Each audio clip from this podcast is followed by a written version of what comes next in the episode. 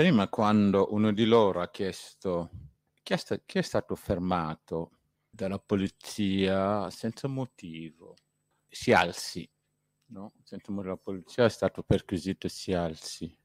Boh, io ho 39 anni che vivo in Italia perché sono qui da 39 anni non saprei dire, elencare quante volte sono stato fermato e perquisito.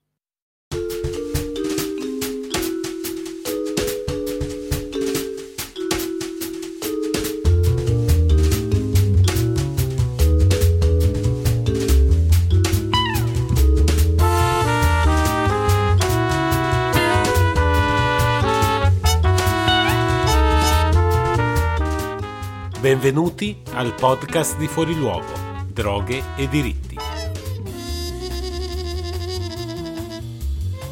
Una produzione di Forum Droghe che vi porta i contenuti del sito di fuoriluogo.it nelle vostre cuffie.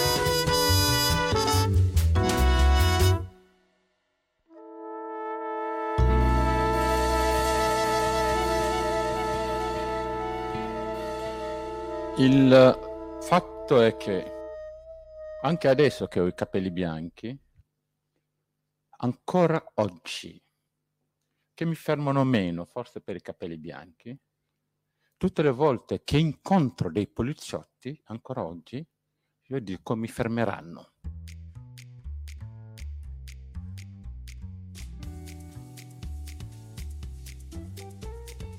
Siamo arrivati al venticinquesimo episodio del podcast di Fuori Luogo io sono Leonardo Fiorentini e questa settimana vi leggerò il mio articolo sulla profilazione etnica, pubblicato per la rubrica di Fuori Luogo sul manifesto del 10 maggio 2023. Poco fa avete ascoltato la testimonianza di Pap Kuma, scrittore e giornalista italiano di origine senegalese, sulla sua esperienza diretta di come la profilazione etnica influisce profondamente sulla vita delle persone che la subiscono. Lo ha fatto durante una conferenza internazionale promossa all'Università di Ferrara dal progetto IAIA, un lavoro di sensibilizzazione e monitoraggio dal basso sulla profilazione etnica in Italia. Intitolato Ayaya Yafa, un giovane guineano di 22 anni residente a Ferrara, che perse la vita alcuni anni fa in un terribile incidente al suo terzo giorno di lavoro all'Interporto di Bologna. Il progetto è promosso da Occhio e Media cittadini del mondo e coordinamento per gli AIA.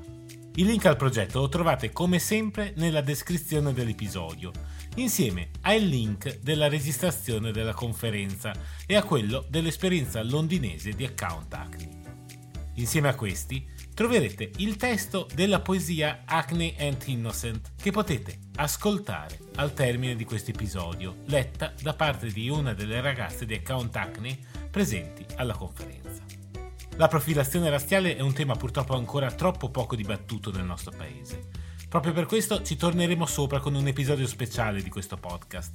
Così come in uno dei prossimi episodi parleremo di quel riconoscimento biometrico di massa da poco evocato dal ministro Piantedosi e della campagna per impedirlo grazie alla discussione parlamentare sul regolamento dell'Unione Europea sull'intelligenza artificiale.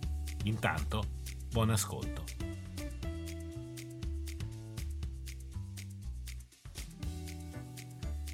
Profilazione etnica, una questione democratica di Leonardo Fiorentini. Ti abbiamo fermato perché pensavamo che tu fossi come gli altri. Gli altri sono gli spacciatori neri intorno alla stazione di Ferrara.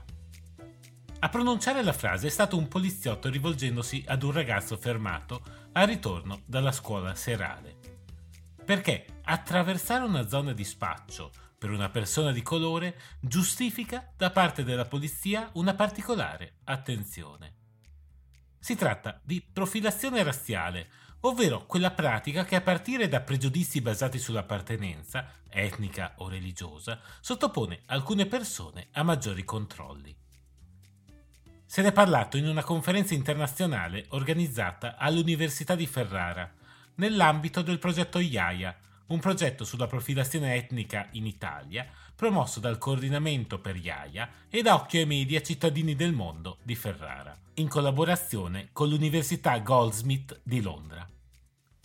Fra i partecipanti, Account Acne, un gruppo nato nel 2017 dopo l'uccisione da parte della polizia di un giovane inglese di colore nel quartiere londinese di Hackney. Il gruppo, guidato da giovani della zona, si è posto l'obiettivo di monitorare la ricaduta sproporzionata delle attività di stop and search sulla comunità nera. Nel quartiere, per i giovani maschi neri, la probabilità di essere fermati dalla polizia è sei volte più alta rispetto ai loro coetanei bianchi.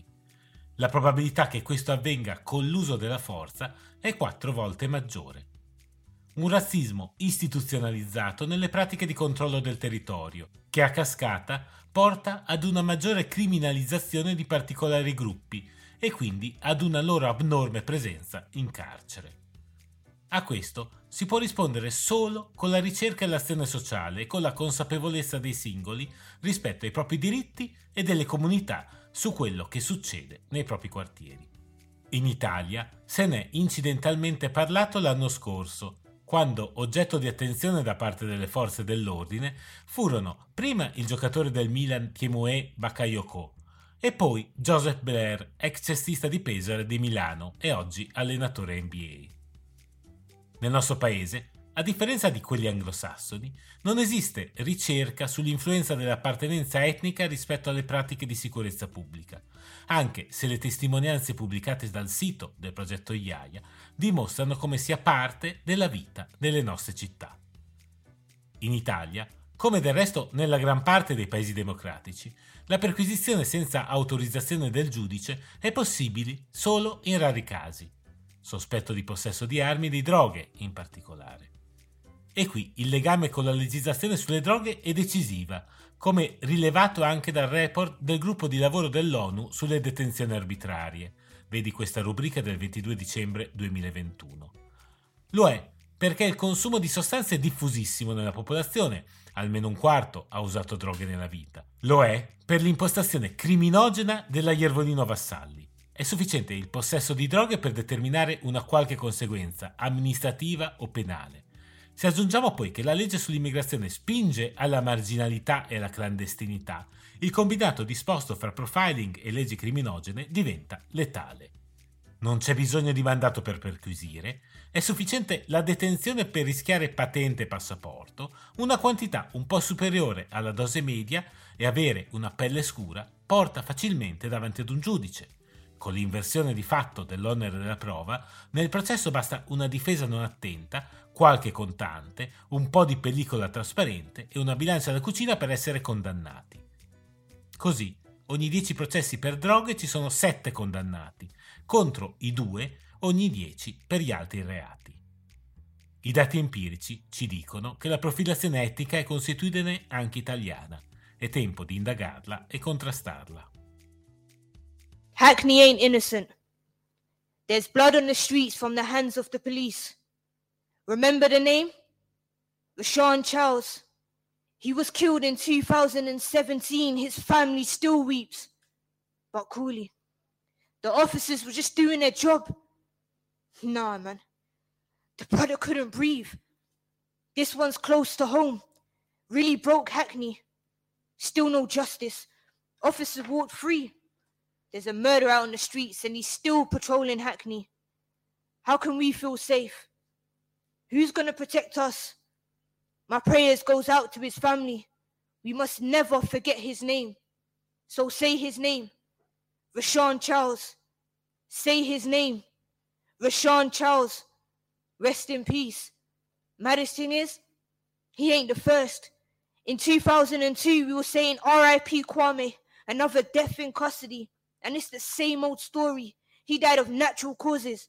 But when he asked for your help, Officers refused. They thought he was faking it.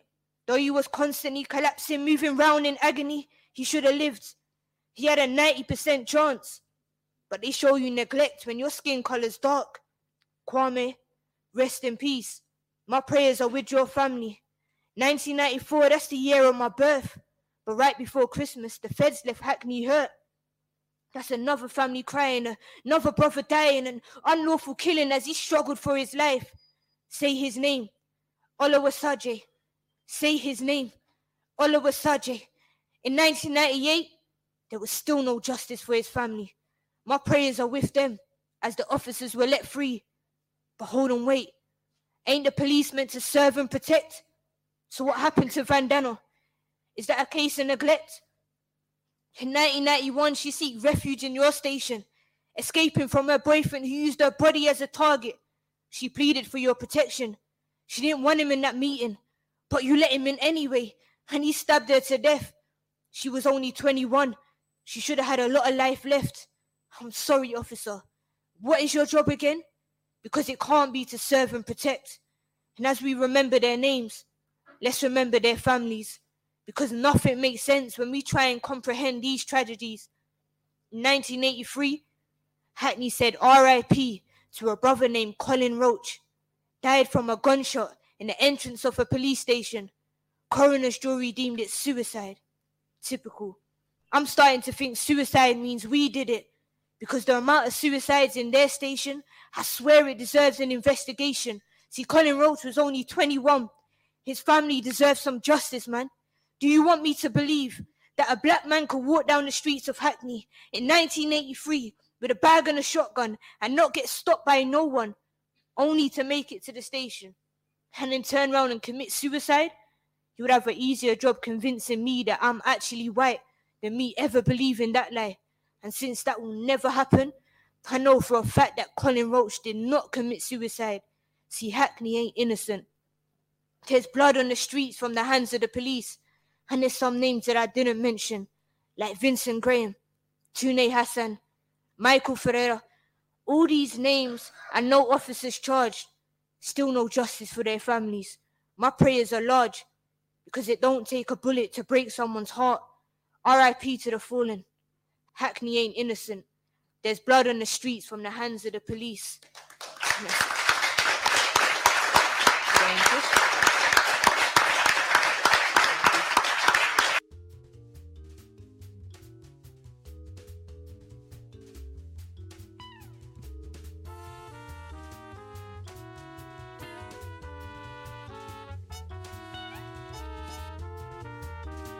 Questo podcast è curato dalla redazione di Fuori Luogo.